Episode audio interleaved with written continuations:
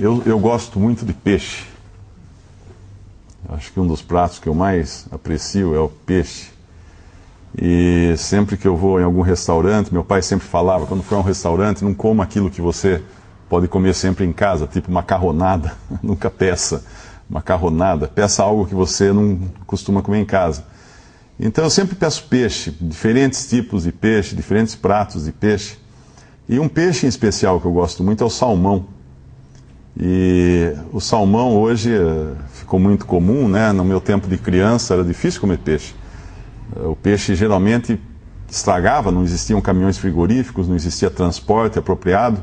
Então, quando alguém ficava, passava mal, ah, comeu peixe, algum problema com peixe. O peixeiro passava em frente de casa numa carroça, era uma carroça com uma caixa fechada, lembra disso, né? E ali tinha gelo lá dentro.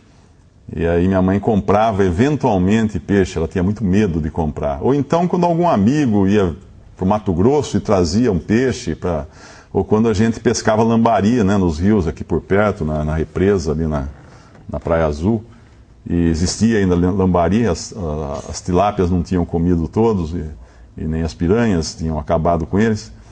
Mas hoje é comum, hoje é fácil comer peixe, e o salmão eu acho que é, é ótimo, e, e, o salmão tem uma, uma particularidade que é interessante, eu estava vendo um documentário sobre o salmão, ele é branco, na verdade, mas aí ele fica, toma aquela coloração vermelha por causa dos, dos crustáceos, dos camarões que ele come. E aí ele obtém, então, aquela coloração vermelha. E ele tem uma característica, o salmão do Pacífico, é diferente do salmão do Atlântico, o do, do Pacífico ele só procria uma vez. Uma vez só. E aqueles que nós vemos nos filmes, geralmente nos documentários no Alasca, subindo os rios e os ursos comendo, né, caçando aqueles salmões, salmões e, e, ele só, só então ele, ele vai, vai procriar, ele vai subir as corredeiras do rio, ele vive no mar, mas ele procria, ou ele, ou ele bota os seus ovos, põe seus ovos no rio, na água doce. Geralmente no lugar onde ele nasceu. Ele se lembra do lugar onde ele nasceu. E, é, e é tão dramática essa, essa caminhada, esse, essa rota que ele faz para colocar os ovos, que ele inclusive muda a própria cabeça do salmão, ela, ela, ela muda de forma, de formato. Ela transforma o formato da própria cabeça dele, da, da, das mandíbulas, eh, de tão dramática que é, de tão forte que é essa preparação que ele tem para ir desovar acima, rio acima. E aí o que acontece com esse salmão? Não adianta você tentar pegar um salmão que está subindo uma corredeira, virar ele ao contrário e falar assim: vai meu filho, desce para o mar de volta, vai nadar no mar. Ele não vai, ele vai virar, ele vai teimosamente subir a corredeira. Ele não volta, não tem como ele voltar. Ele tem uma missão a cumprir e essa missão é colocar os ovos, procriar e morrer. Porque ele morre. A última coisa que ele faz, o salmão, na vida dele, procriar e morrer. E é eu estava pensando muito nessa característica do salmão, que ele tem esse destino né, praticamente fixo na sua vida, que é procriar e morrer. Em seguida já morrer. Não tem, não tem volta. Ele não fica no mar. Ele poderia levar a sua vida confortavelmente no mar e falar assim, que, que não quero procriar, não, vou ficar por aqui. Se eu procriar, eu vou morrer. Deixa eu morrer de velho aqui no mar. Não, ele vai morrer. Ele tem que procriar no auge da sua, da sua energia, da sua idade, ele tem que procriar e morrer. Eu estava pensando, uh, numas passagens que nós lemos recentemente aqui, na, nas reuniões, daquela determinação que Cristo tinha de morrer. De morrer. É interessante nós pensarmos isso. Muita gente pensa em Jesus como alguém que veio ao mundo ensinar coisas bonitas, falar para as pessoas como elas deviam ser, e aí, por um acidente histórico, por uma, uma falha no, no planejamento da sua missão, ele acabou sendo martirizado. As pessoas o comparam com, como se fosse um tiradentes, né? um que tinha um, um sonho de melhorar o mundo, de melhorar as coisas, a sociedade e tal, mas daí não deu certo esse sonho, mas ele deixou então alguns ensinamentos bonitos para as pessoas seguirem. Nada disso. Isso não é, esse não é Jesus, esse não é a pessoa da qual a Bíblia nos fala. Não houve nenhum acidente, não houve nenhuma, nenhuma quebra nos planos, não houve nenhuma surpresa. Ele, eh, o Senhor Jesus não foi tomado de surpresa, como, puxa, olha, me prenderam e agora? Os discípulos, sim, os discípulos que o seguiam, eles esperavam um rei para Israel. Eles esperavam o Messias. No Antigo Testamento estava previsto que o Messias viria. Porém, o que eles não, não, não percebiam, os judeus em geral não percebiam, era que no Antigo Testamento falava do Messias, as profecias, os profetas do Antigo Testamento falavam do Messias que viria efetivamente em glória para reinar sobre Israel, mas falava também de que esse Messias viria quebrantado, em humilhação e seria morto, seria tirado, seria visto com sua face desfigurada e seria então condenado à morte, porém que essa morte então resolveria a questão do pecado do homem. O pecado que começou lá no Jardim do Éden e que todos nós todos trazemos em nós essa, esse gene, que é o pecado, esse, essa falha, vamos dizer assim, uh, essa distorção na criação de Deus, que é o pecado, e por isso nós pecamos. E por isso nós agimos como nós agimos, nós somos como nós somos.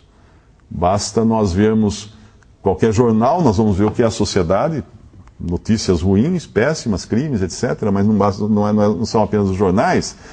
É só entrar numa livraria, o que nós temos? Há romances, em todos os quem, quem, quem escreve entende que existe uma, uma fórmula para você escrever uma história. E ela tem que, ser, tem que ter sempre um momento de perigo, ou um momento de morte, ou um assassinato, ou alguma coisa que saia, que tire, que saia da rotina do ser humano. Senão não é uma coisa, senão não vende, né? Senão não é um romance que vende, não é um livro que vende. Por que isso? Porque assim é o ser humano nós sabemos que nós carregamos em nós não apenas o pecado, mas a morte. A morte também é uma consequência do pecado. E o homem morreu espiritualmente também. Deus nos vê, Deus vê os seres humanos na sua condição natural como mortos em delitos e pecados, andando segundo ah, as potestades do ar, que são os demônios os demônios do, dos quais Satanás é, é seu príncipe, andando segundo o curso deste mundo, andando segundo as coisas desse mundo que, que nos dirigem como se fosse, estivéssemos uma enxurrada louca destinada à morte, e não apenas à morte, mas à condenação eterna. Tudo isso, basicamente, é o que a Bíblia diz. E eu penso na, nessa pessoa tão sublime, Cristo, vindo ao mundo com essa missão, morrer com a missão de morrer. Tem uma passagem que nós lemos essa semana aqui, numa das reuniões, em Lucas capítulo 12. Podemos voltar a ler essa passagem? Lucas capítulo 12, versículo 50. Importa, porém, isso é o próprio Senhor Jesus falando. Importa, porém, que seja batizado com um certo batismo. E como me angustio até que venha a cumprir-se. Cuidais vós que vim trazer paz à terra? Não, não vos digo, mas antes dissensão. Importa, porém, que eu seja batizado com um certo batismo. E como me angustio, até que venha a cumprir-se. Interessante isso. Ele estava ansioso, ele se angustiava até que acontecesse. Esse batismo do qual ele está falando é a morte. É a morte é, em outra, é, é uma linguagem figurada, em outro momento ele usa a linguagem de beber o cálice, beber o cálice de Deus até o, até o fundo, até até o fim. Ah, o cálice da ira de Deus, são linguagens figuradas. E ele se angustiava enquanto não chegava esse momento. Todos nós temos algum acontecimento na nossa vida, quem vai se formar, por exemplo, espera todos aqueles anos por aquela formatura, por aquele dia, se angustia até a chegada daquele dia. Uma pessoa que vai se casar, né, fica angustiada até que chegue o dia do casamento. Uma pessoa que vai começar um novo emprego, iniciar no seu novo emprego, ah, quem já passou por isso sabe que angústia que é você ficar esperando, contando os dias até começar a data que o, o patrão determinou para você começar no novo emprego. Você fica naquela ansiedade: será que vai dar errado? Será que não vai acontecer isso? E o Senhor se angustiava pela chegada do dia da sua morte. porque para isso ele tinha vindo. Ele tinha vindo para morrer. No processo, obviamente, ele mostrou quem ele era, suas credenciais, de que ele era Deus e homem. Deus, o Filho de Deus encarnado. Deus e homem. E andando aqui na terra em perfeição, um ser completamente perfeito, sem pecado, concebido de uma virgem, concebido pelo próprio Espírito Santo de Deus, de uma mulher virgem. Ele nasceu sem trazer em si essa, esse, esse gene, vamos dizer assim, do homem pecador. O único ser humano puro que pisou nesse mundo, Cristo Jesus, sem pecado. Claro que Adão, antes de pecar, era também puro, sem pecado. Mas Cristo era Deus e homem, um homem perfeito. E ao contrário de Adão, que vivia num estado de inocência, né? Ele conhecia todas as coisas, porém nunca pecou, não tinha pecado, seria incapaz de pecar, não tinha em si a resposta às tentações externas, como nós temos, como nós respondemos às tentações externas. Não tinha um homem perfeito, um homem perfeito. Se você quer encontrar um homem perfeito, olhe para Cristo. No, em Lucas também, capítulo 13, um pouco mais adiante, no versículo, uh, versículo 22, e percorria as cidades e as aldeias, ensinando e caminhando para Jerusalém. Por que ele queria tanto ir a Jerusalém? Para morrer. Caminhando para Jerusalém. No versículo 32, ele lhes respondeu: Ide e dizei àquela raposa, ele está falando aqui de Herodes, né, que era o, o rei, o governador, Eis que eu expulso demônios e efetuo curas, hoje e amanhã e no terceiro dia sou consumado. Importa, porém, caminhar hoje, amanhã e no dia seguinte, para que não suceda que morra um profeta fora de Jerusalém. Jerusalém, Jerusalém, que matas os profetas e apedrejas os que te são enviados. Quantas vezes quis eu ajuntar os teus filhos, como a galinha, os seus pintos debaixo das asas, e não quiseste? Ele, sendo Deus, está falando aqui de algo que ele fez durante séculos. Quantas vezes quis eu ajuntar os teus filhos? Quando foi isso? Nos séculos que antecederam a sua vinda. Mas agora ele estava aqui, indo para Jerusalém, determinado, resoluto, assim como aquele salmão subindo o rio, desesperadamente, para morrer. Tem uma passagem que fala que se o grão de trigo caindo na terra, não morrer, fica ele só. Mas se morrer, produz muito fruto. Assim era a missão de Cristo nesse mundo. Ele tinha que morrer para que pessoas fossem salvas. E é disso que nós estamos falando aqui: da salvação daqueles que creem em Jesus, que creem que Ele na cruz carregou os nossos pecados, pagou ali por cada um de nossos pecados, resolveu de vez, de uma vez por todas, o, o problema do pecado, da glória de Deus que estava envolvida nisso também. O pecado foi uma, uma mancha na criação de Deus e, ao mesmo tempo, salvou os pecadores, aqueles que creem nele como Salvador. Mais uma passagem também, no capítulo 22 de, de Lucas, do mesmo Evangelho de Lucas, nós encontramos essa determinação do Senhor. Capítulo 22, versículo 37.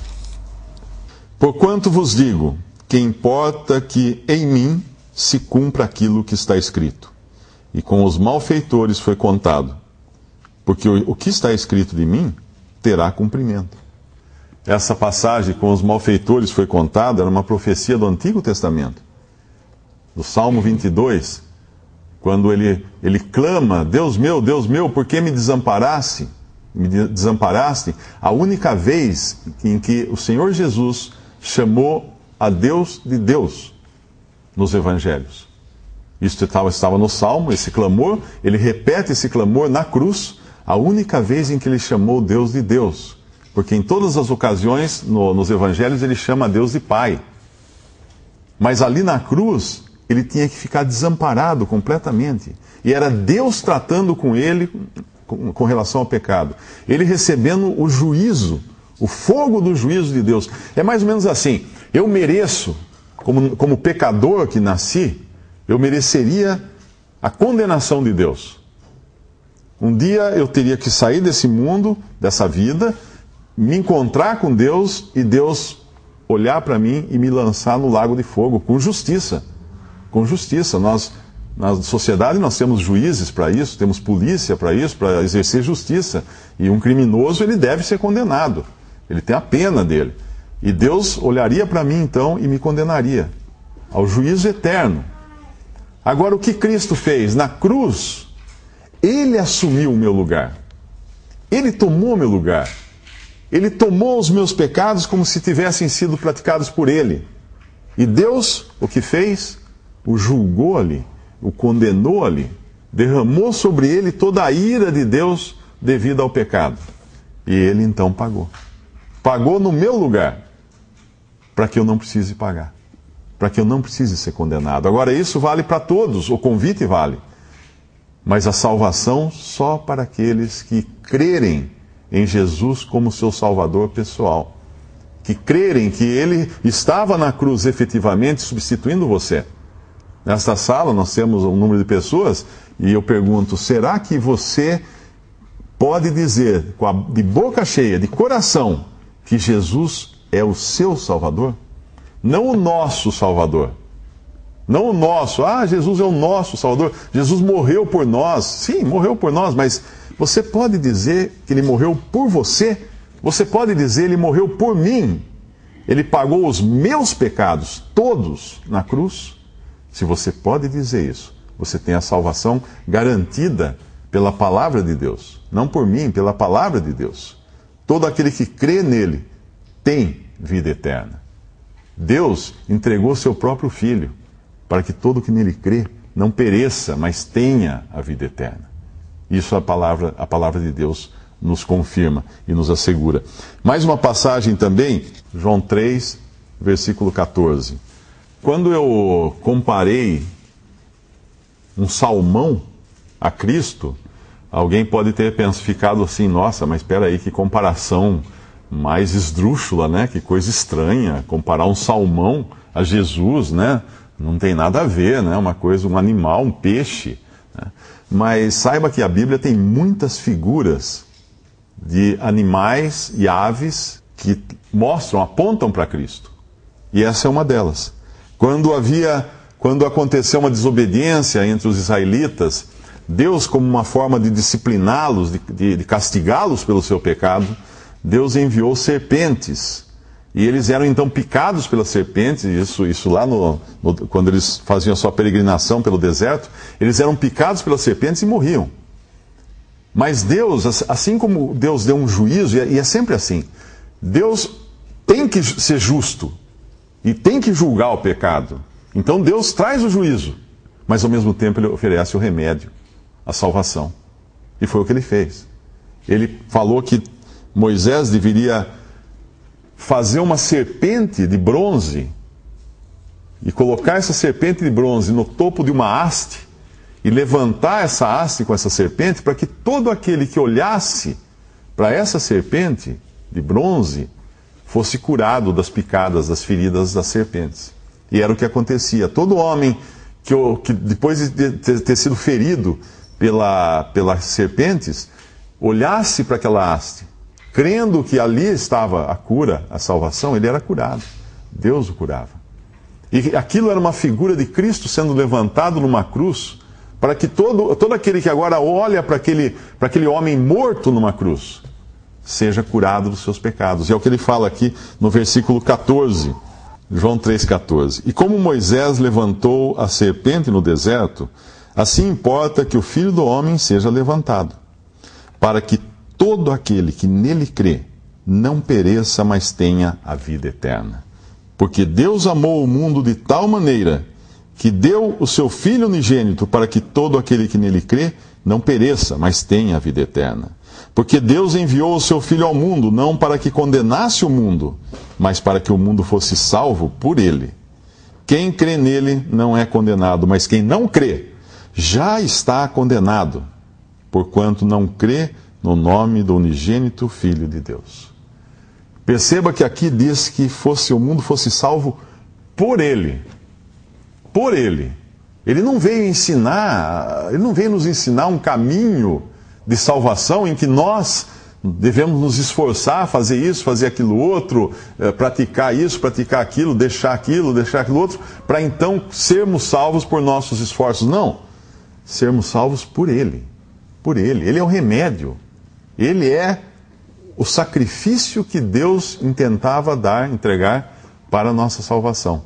E quando, quando nós vimos então uh, o próprio Senhor ser comparado, no exemplo que eu dei, a, a, a um, um, salmão né, que, que faz tudo para morrer e deixar então vida por causa da sua morte, graças à sua morte, como a semente que cai no solo e morre e traz vida, né? E vimos aqui a, ele comparado à serpente, ou a serpente apontando para uma figura de Cristo sendo levantado também. E existe uma, existem vários outros animais e aves e plantas que são figuras e até utensílios né, do, do Antigo Testamento que são figuras de Cristo, que apontam para Cristo. A própria Arca da Aliança, a própria Arca da Aliança é uma figura de Cristo.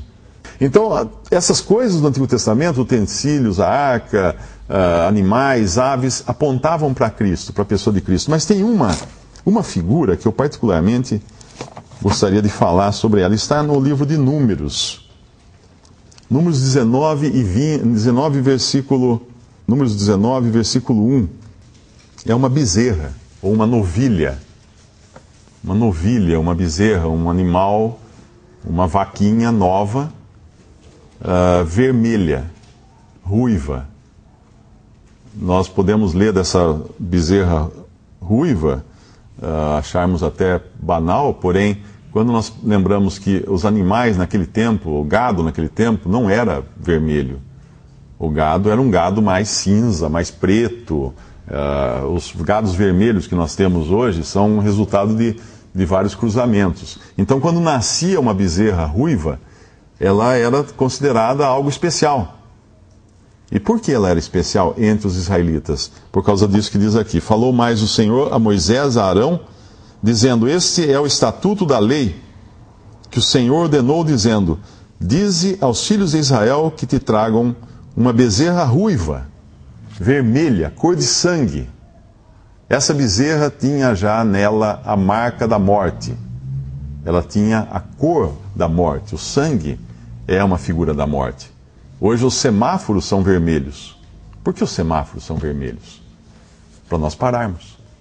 Se nós pensarmos que já está gravado na mente do ser humano que o sangue é sinal de perigo, o vermelho é sinal de perigo porque revela sangue, é só imaginar uma pessoa caminhando por uma relva, um lugar de relva verde, tudo é convidativo para ele continuar caminhando. E de repente ele vê sangue vermelho. O que ele faz? Ele para na mesma hora. Por isso o semáforo é vermelho. Nós somos condicionados, já temos em nós, gravado em nós, a mensagem seguinte: quando você vir o vermelho, pare. Porque é perigo, é morte. É um sinal de perigo. E essa novilha é vermelha. Ela tem em si a cor da morte. Ela traz já nela a marca da morte, como o Senhor Jesus, como aconteceu com ele. Uma bezerra ruiva, sem defeito, sem defeito e que não tenha mancha. O que é isso senão uma figura da perfeição de Cristo? O único sem defeito, o único sem mancha. Mancha nos fala de pecado.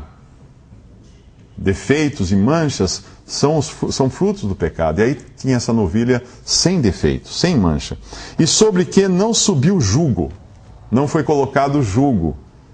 Nem o peso do pecado, nós podemos interpretar assim, e nem o jugo, que era efetivamente, literalmente, um pedaço de madeira quando você ia arar uma terra ou puxar um carro usando bois, colocava-se então aquele jugo sobre o animal, que era sobre a, a canga, né, que colocava sobre o, o cangote do animal. Mas por que isso? Porque aquilo fazia parte de todo o arreio que ia dirigir o animal para cá e para lá, ia fazer com que ele levasse o peso e tudo mais. Mas o Senhor não precisava de, de nada que o dirigisse. Ele era perfeito e ele só tinha um rumo, a morte, em obediência perfeita a Deus Pai. Então ele não levava, não, não levou sobre si nenhum julgo, nenhum nada que, que, o, que o prendesse a qualquer coisa. nem, nem ao pecado e nem mesmo a uma condição de obediência que não fosse a estrita obediência ao Pai. E a dareis, dareis a bezerra, a Eleazar, o sacerdote, e a tirará fora do arraial. Tem uma passagem em Hebreus, capítulo 13, que diz que Jesus morreu fora da porta para levar os nossos pecados. Ele foi até Jerusalém porque ele sabia que lá ele devia morrer, mas depois que ele foi condenado, o levaram para fora das, dos portões de Jerusalém para que ele fosse morto sobre o, o Monte Calvário. Os criminosos eram mortos fora da cidade, não eram mortos dentro da cidade, eles foram mortos fora. E essa bezerra era levada fora do arraial, fora do acampamento dos, dos israelitas, e se degolará diante dele. E era morta. E era morta ali. Que figura fantástica de Cristo, nosso Salvador. Eleazar, o sacerdote tomará do seu sangue com o dedo e dele espargirá para a frente da tenda da congregação sete vezes. A tenda da congregação era o lugar da habitação de Deus, o lugar em que Deus se manifestava. E, e o sangue era o sinal de que a bezerra tinha sido morta.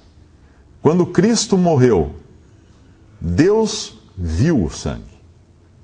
Quando lá no Antigo Testamento eles precisaram sair do Egito, foram libertados do Egito, do Egito, e Deus instituiu a primeira Páscoa, que era quando cada israelita devia matar um cordeiro, derramar seu sangue, queimar, uh, assar o animal, assim melhor dizendo, assando o animal, e pegar o sangue passando sobre a, a, o batente da, da porta da sua casa e ficar dentro da casa para que quando viesse o anjo de Deus passasse sobre a casa, visse o sangue e não ferisse ali a casa, não ferisse o primogênito da casa. Isso está lá em, em, Êxodos, em Êxodo. Quando, quando Deus instituiu essa Páscoa, o que, era, o que era o sinal de que o sacrifício tinha se consumado? O sangue. E aqui esse sangue é borrifado, é espargido sete vezes para a frente da tenda da congregação. E a bezerra? O que, o que era feito com, a, com essa bezerra vermelha? Então queimará a bezerra perante os seus olhos. O seu couro, a sua carne, o seu sangue, com o seu esterco se queimará. Totalmente queimada.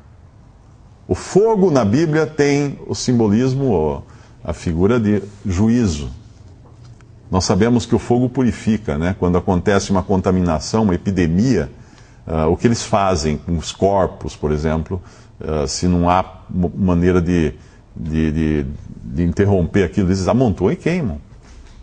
São queimados para não se propagar a epidemia. As roupas das pessoas são queimadas. Quando tem uma epidemia, as roupas são, são queimadas. Doenças infecciosas, você tem aí um, alguma, alguma doença difícil de controlar, é tudo queimado. Às vezes a própria casa é queimada, porque não tem outro jeito de você isolar aquilo aquela, aquela epidemia, senão eliminando com fogo. O fogo, o fogo é juízo, o fogo é destruição completa. E Cristo, então, assim como acontece com essa infigura aqui com a, com a, com a bezerra, ele recebeu sobre si o fogo do juízo de Deus. E o sacerdote tomará, versículo 6, tomará pau de cedro e sopo e carmesim e os lançará no meio do incêndio da bezerra. Esses, esses uh, objetos, pau de cedro e sopo e carmesim, são símbolos do mundo de todas as coisas dessa terra, todas vão junto também, nesse juízo que Deus determina sobre essa bezerra e determinou sobre Cristo. versículo 9: E um homem limpo ajuntará a cinza da bezerra e a porá fora do arraial num lugar limpo, e estará ela em guarda para a congregação dos filhos de Israel, para a água da separação.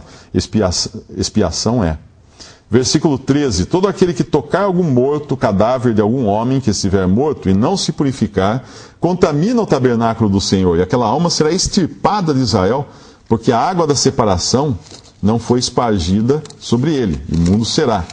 Está nele ainda a sua imundície. Esta é a lei quando morrer algum homem em alguma tenda, todo aquele que entrar naquela tenda e todo aquele que estiver naquela tenda será imundo sete dias. Também todo vaso aberto sobre que não houver pano atado será imundo.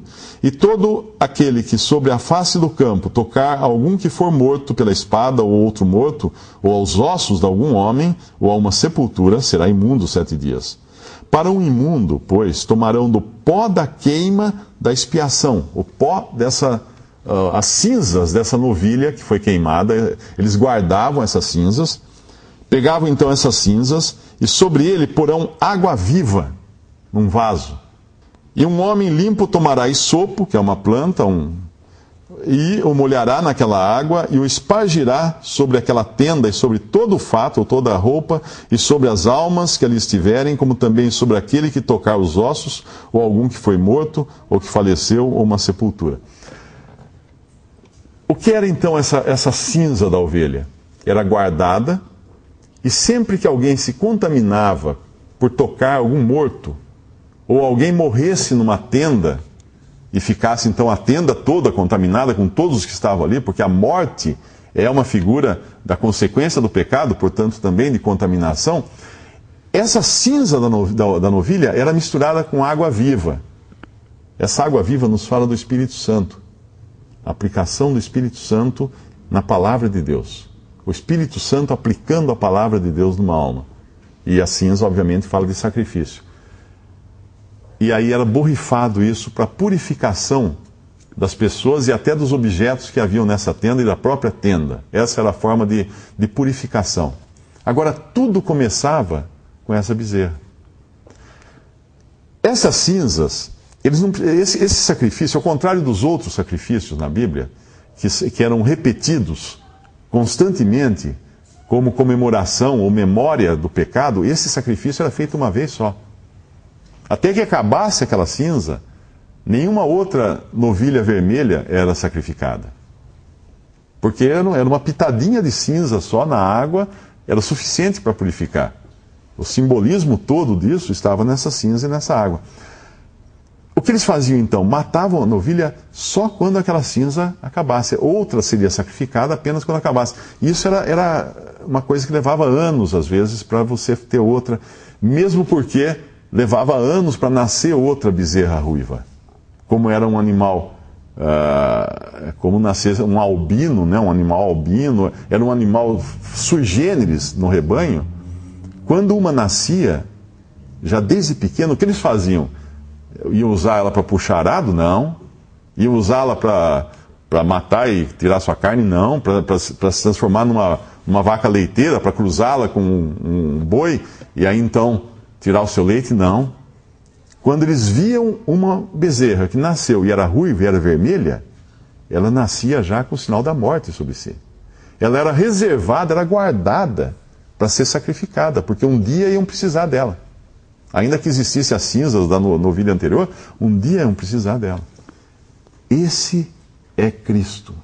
Aquele que foi determinado para morrer antes mesmo da existência do, do mundo.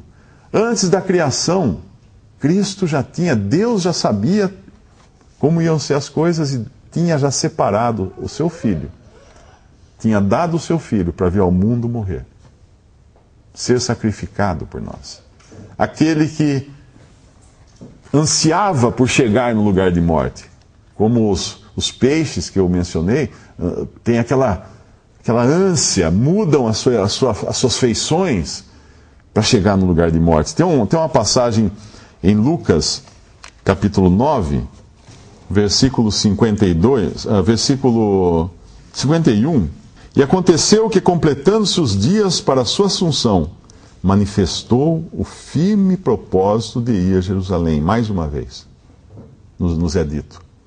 E mandou mensageiros diante de sua face, e indo eles, entraram numa aldeia de samaritanos, que estava no caminho, obviamente, para lhe prepararem pousada, mas não o receberam ali, porque o seu aspecto era como de quem ia a Jerusalém.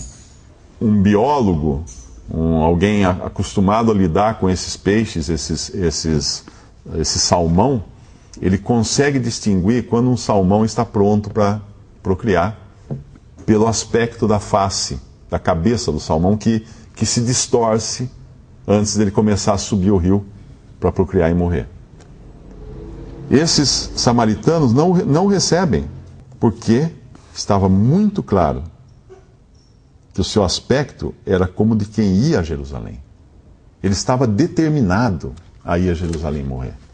Nada. E por que morrer? Por nós. Por cada um de nós. Morrer para nos salvar.